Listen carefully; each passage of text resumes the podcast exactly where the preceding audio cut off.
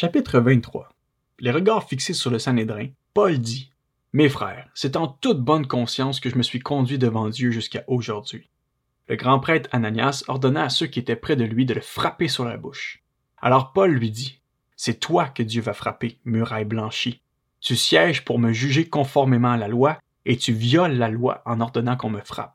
Ceux qui étaient près de lui dirent Tu insultes le grand prêtre de Dieu. Paul répondit Frère, je ne savais pas que c'était le grand prêtre. En effet, il est écrit Tu ne parleras pas mal du chef de ton peuple. Sachant qu'une partie de l'assemblée était composée de Sadducéens et l'autre de pharisiens, Paul s'écria dans le Sanhédrin. Mes frères, je suis pharisien, fils de pharisien. C'est à cause de l'espérance de la résurrection des morts que je suis mis en jugement. Quand il eut dit cela, un débat surgit entre les pharisiens et les sadducéens, et l'assemblée se divisa. En effet, les Sadducéens disent qu'il n'y a ni résurrection, ni ange, ni esprit, tandis que les pharisiens affirment le contraire. Il y eut une grande clameur, et les spécialistes de la loi, membres du parti des pharisiens, se levèrent. Ils s'engagèrent avec force dans le débat en disant Nous ne trouvons rien de mal chez cet homme. Et si un esprit ou un ange lui avait parlé, ne combattons pas contre Dieu. Comme le débat devenait vif, le commandement eut peur que Paul ne soit mis en pièces par ses hommes, et il ordonna aux soldats de descendre pour l'enlever du milieu d'eux et le conduire à la forteresse. La nuit suivante, le Seigneur apparut à Paul et dit Prends courage, Paul. De même que tu as rendu témoignage de ce qui me concerne à Jérusalem, il faut aussi que tu rendes témoignage à Rome. Le jour venu, quelques Juifs formèrent un complot et s'engagèrent, sous peine de malédiction contre eux-mêmes, à ne rien manger ni boire tant qu'ils n'auraient pas tué Paul. Ceux qui formèrent cette conspiration étaient plus de quarante. Ils allèrent trouver les chefs des prêtres et les anciens pour leur dire nous nous sommes engagés sous peine de malédiction contre nous-mêmes à ne rien manger avant d'avoir tué Paul.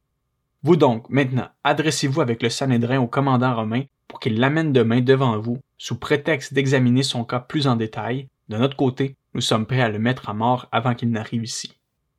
Mais le fils de la sœur de Paul entendit parler du guet-apens et il alla dans la forteresse en informer Paul.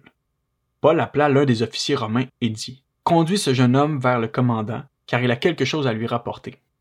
L'officier prit le jeune homme avec lui, le conduisit vers le commandant et dit Le prisonnier Paul m'a appelé et m'a prié de t'amener ce jeune homme qui a quelque chose à te dire. Le commandant prit le jeune homme par la main, se retira à l'écart et l'interrogea. Qu'as-tu à m'annoncer? Il répondit Les Juifs ont convenu de te demander d'amener Paul demain devant le Sanhédrin, sous prétexte d'enquêter plus en détail sur son cas. Ne te fie pas à eux, car plus de quarante d'entre eux lui dressent un guet-apens et se sont engagés, sous peine de malédiction contre eux-mêmes, à ne rien manger ni boire avant de l'avoir tué. Maintenant ils sont prêts et n'attendent que ton accord. Le commandant renvoya le jeune homme après lui avoir recommandé. Ne dis à personne que tu m'as dévoilé cela.